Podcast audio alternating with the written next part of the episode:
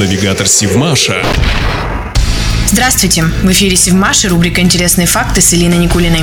В 2016 году в музей Севмаша были торжественно переданы награды Героя социалистического труда Евдокии Ночвиной. Евдокия Павловна работала на предприятии с июля 1944 года, принимала участие в строительстве дизель-электрических подводных лодок проектов 611 и 629. Именно ей доверили сварку ракетных эстакад. Конструктор космической техники Сергей Королев отмечал удивительный талант сварщицы при монтаже ракетного комплекса. Особо отличилась Евдокия Ночвина в работе на атомных подводных лодках. Именно Евдокия Павловна разбила бутылку шампанского о борт головного корабля проекта 667А, по сути, первого советского подводного крейсера стратегического назначения. При непосредственном участии Евдокии Ночвиной советскому флоту были сданы 46 кораблей. Указом Президиума Верховного Совета СССР за большие заслуги в непростом деле создания и производства новых типов ракетного оружия, а также атомных подводных лодок, оснащенных этим оружием, и перевооружения кораблей военно-морского флота, ей присвоено свое название Героя социалистического труда.